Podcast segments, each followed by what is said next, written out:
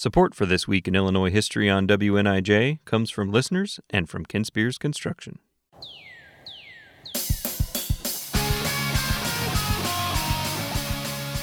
Welcome to This Week in Illinois History. I'm Clint Cargow.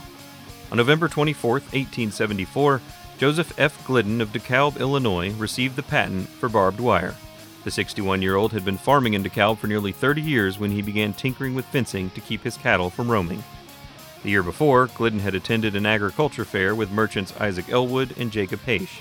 They saw an invention to deter roaming cattle a piece of wood with nails in it hanging on a wire fence. Joseph Glidden remarked, The barb should be on the wire. Glidden tried several techniques, including bending sharp coils around a single smooth wire, but they wouldn't stay in place.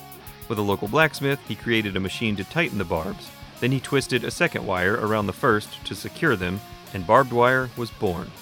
Glidden first made the wire by hand and ran it along his property to prove its value. When demand soared, he mass produced his revolutionary product with Isaac Ellwood. Jacob Haish also patented his own version of barbed wire. Haish, Ellwood, and Glidden became some of the wealthiest men in America. Their financial and land donations helped bring Northern Illinois University to DeKalb.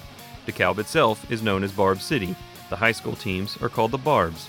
You can still visit the Glidden Homestead and Ellwood House to learn about this simple yet world changing invention. I'm Clint Cargow, and that's This Week in Illinois History.